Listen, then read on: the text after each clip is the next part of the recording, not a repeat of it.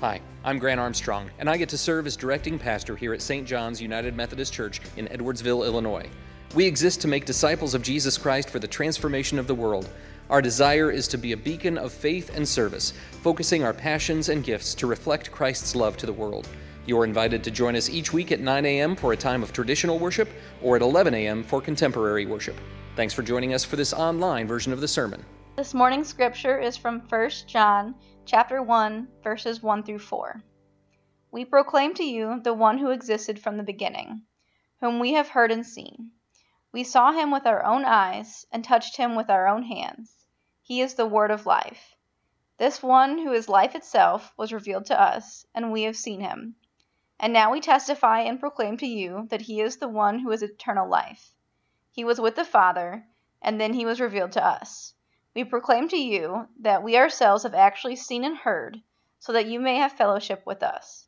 And our fellowship is with the Father and with the Son, Jesus Christ. We are writing these things so that you may fully share our joy. This is the word of the Lord.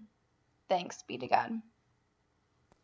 We really like to make stovetop popcorn in our house. We get out the great big frying pan with the lid, and then we'll put a little coconut oil in the base and cover the base with coconut oil. We use coconut oil because it makes the popcorn just a little bit sweet, not like kettle corn sweet, but just a little bit, and a dash of salt in there. We'll usually put about a quarter of a cup of popcorn kernels in, and then turn on the heat and it will slowly start to sizzle in there and you get to see some of the popcorn kernels maybe hop a little bit and then all of a sudden one pops and then another one pops. And after a while, you get a series of the popping going on in the pan. And one of the things that I love most about the experience is when the popcorn gets full to the point where it's lifting up the lid. It starts to gently lift the lid a little bit so it's just overflowing like it's going to burst out of the thing. And I don't know why I like it so much. Maybe it's because I know that the popcorn's almost ready and I'll get to eat it. Maybe it's because it reminds me of the movie Real Genius. But I just love to watch it get to the point of nearly overflowing from the pan. That is a lot of fun for me. Now, I try not to eat the popcorn to the point of personally overflowing, and we're just a couple of weeks away from when we get to gather around our tables and eat ourselves to beyond capacity and fill ourselves to overflowing with good things. You really don't want to overflow when you're taking in your Thanksgiving meal, however. Overflow is an important part of who God is, and honestly, Overflow is part of the reason why we exist, and it's the underlying purpose for all of creation. And that walks us up to our first lesson this morning. The relational nature of God is impossible to explain, but possible to experience. The relational nature of God is impossible to explain, but possible to experience. John writes, We proclaim to you the one who existed from the beginning, whom we have heard and seen we saw him with our own eyes and touched him with our own hands. He is the word of life. This one who is life itself was revealed to us, and we have seen him, and now we testify and proclaim to you that he is the one who is eternal life. He was with the Father, and then he was revealed to us. I would often joke that pastors are notoriously bad at math. The way we estimate crowd size, for example, usually we just increase it by a few hundred. In fact, one of the central equations of our faith tells us that 3 equals 1 and 1 equals 3. It's terrible math, but this concept of God as one singular God, but made known to us through our tradition as three persons. I'm going to get into the theological weeds a little bit here, so bear with me. You won't find the word Trinity in the Bible. Trinity is the term Christians use to describe the relationship of what we read in the Bible as God the Father, God the Son, and God the Holy Spirit. These are not three separate gods, but one God revealed to us in three co eternal, co equal, unique, but united persons. People who get hung up on the paternal language often want to change the words to something like creator, redeemer, and sustainer. But since all three, Father, Son, and Holy Spirit, are active participants in creation, redemption, and the sustaining of faith and life, separating the Trinity into roles or offices doesn't work out very perfectly. Sometimes we just have to acknowledge the limitations of our language and use the terms given to us through the witness of Scripture. In good faith effort to make the Trinity more easily understood, people use analogies like the states of matter in water, like how water is sometimes liquid, sometimes solid in ice, and sometimes gas as vapor. And the Trinity is kind of like that, but it's kind of not. The persons of our Trinity aren't states of matter that shift according to our circumstances, but they are eternal realities. It stumps us, and probably it could go without saying, but there's nothing quite like the three in one nature of our God.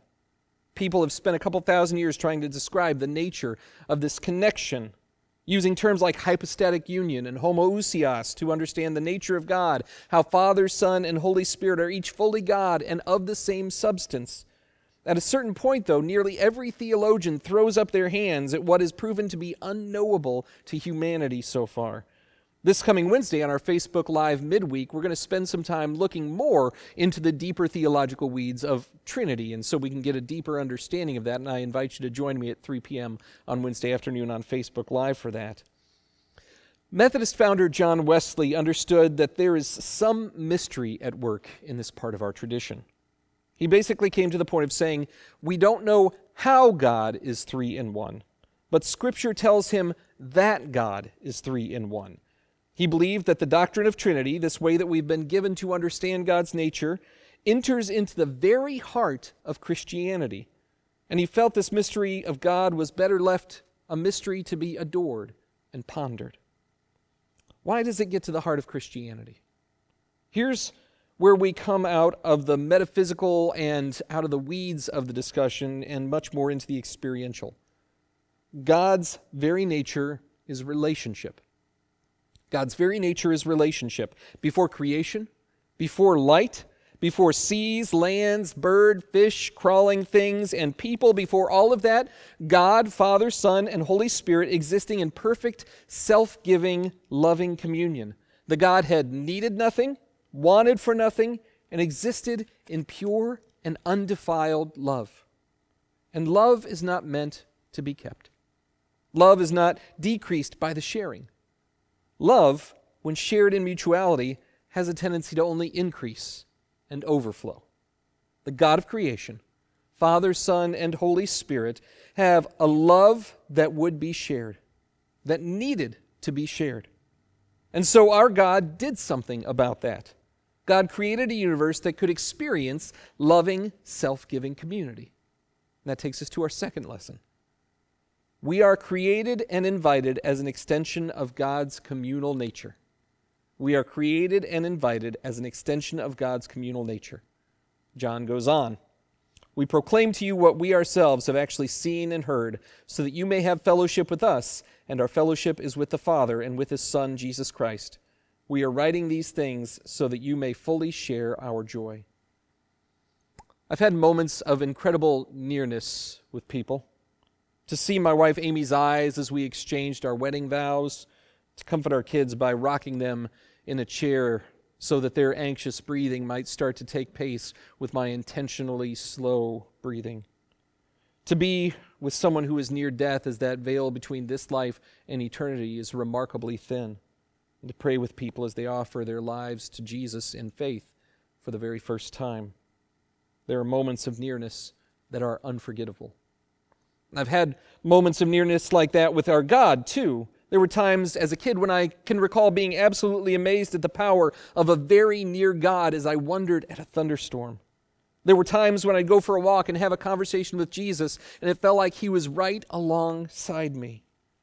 There were Times I remember when I was so focused on the words of someone's prayer that it seemed like the entire room started to glow white and I was almost elevated from the ground. There were times when God's word and direction seemed to come through friends at just the right time in order to offer me correction or encouragement. There were moments in worship when I felt so fully surrendered to the presence of the Lord that I never wanted to come back down from that proverbial mountaintop. God created us to enter into this loving, self giving communion with the Father, Son, and Holy Spirit. And the John who writes here knows that God has given us countless ways to experience that love, not because the Lord needed us or created us for labor or vanity's sake. Have you ever considered that? That you have been created specifically to experience love. Not an easy love, not the happiness that comes largely at the expense of others, and not a life of comfort that's free from struggle. A life that knows to make itself vulnerable, to open our hearts to hurt and bitter disappointment because we've been willing to risk caring for something or someone. We've been created to experience what it is like to be loved, wholly, relentlessly, unconditional, unconditionally, unceasingly loved. Not based on our performance, not based on our good behavior or our ways that we've avoided sinful behavior. A love based purely on the nature of a God whose love is so strong and so pure that it has the power to refine those parts of our lives that decay through selfishness and sin. This kind of love overflows and shares. It's exactly why we're here. It's the purpose of our existence to know God's transformational love and to make that love known. We see glimpses of that in the better angels of our nature. Have you ever grown a garden and the harvest was more than you could possibly eat or can, and so you had no choice but to take the overflow and share it with somebody? Have you ever made cookies and you doubled the recipe not because you needed more of that caramelized sugar or the chocolate chips, but because maybe there was a new neighbor who moved into your area and you wanted to be able to welcome them with something kind? Have you ever looked through your closet and checked out clothes that they're in good shape, but maybe you just don't wear them as often, and so you thought maybe you would donate them to somebody who would have a need? Have you ever seen a community devastated by a hurricane and then looked around at your safe, dry home and thought enough to make a donation to those who are needing help with recovery. Have you ever seen someone sitting by themselves at a table and bypassed a more familiar face so you could sit down with a stranger to befriend them in case they might be lonely? It doesn't require faith to show that we are created in the image as image bearers of this God who is inherently relational and self-giving. And I know plenty of generous atheists and have experienced remarkable hospitality from folks who claim no religious affiliation. But I really believe that faith should make this beautiful aspect of our created nature, nature more evident, more courageous, more welcoming, and point as clearly as possible to this source of our good, our loving God. We're constantly surrounded by God's love. The love of the Father, Son, and Holy Spirit is always around us. And though we can be blind to it, we cannot stop it or blot it out. We stumble aimlessly into God's love quite frequently, but we don't grow in God's love accidentally. That requires us prioritizing love. And I'll explain. Our God is one. There is a constant communion between the Father, Son, and Holy Spirit, and yet when Jesus was walking on earth in human form, he would often retreat to pray.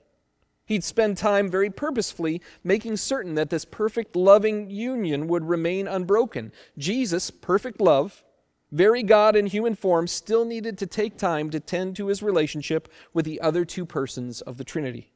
His perfect obedience, the miraculous power he displayed, the courage he embodied, and the love he shared required that kind of time to connect with the Father and the Holy Spirit. It was Jesus' joy to tend to that relationship and invite other people into it. Why are we sometimes under the impression that the kind of love that God would call forth from us each day requires almost no time connecting with the Lord? I know I'm not stronger or better suited for loving service than Jesus. I know within me is not enough love to serve anyone, starting with myself and radiating out to my family, this congregation, the community, and a hurting world. I'm fairly sure I can't effectively invite somebody into a relationship with God that I don't cultivate and prioritize for myself. In short, if I'm not soaking in the overflowing love of the Trinity, whatever I have to offer is going to fall short.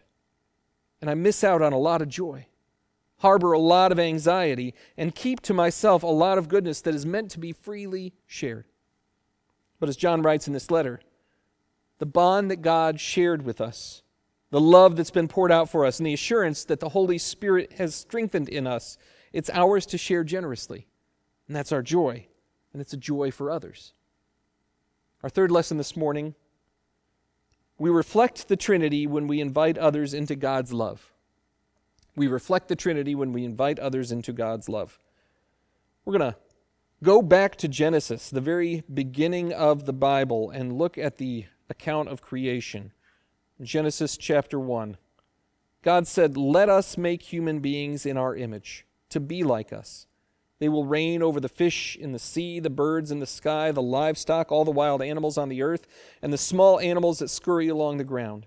So God created human beings in his own image. In the image of God, he created them. Male and female, he created them. In the creation narrative, did you ever notice God having a chat with God's self and saying, Let us make humans in our image? In the original Hebrew, the phrase we translate as God has a way of indicating both singular and plural. It's a singular plural, which is an absolute oxymoron in our grammar, but it's a theological point in this passage. That humanity wouldn't reflect God unless humanity had community right out of the gates.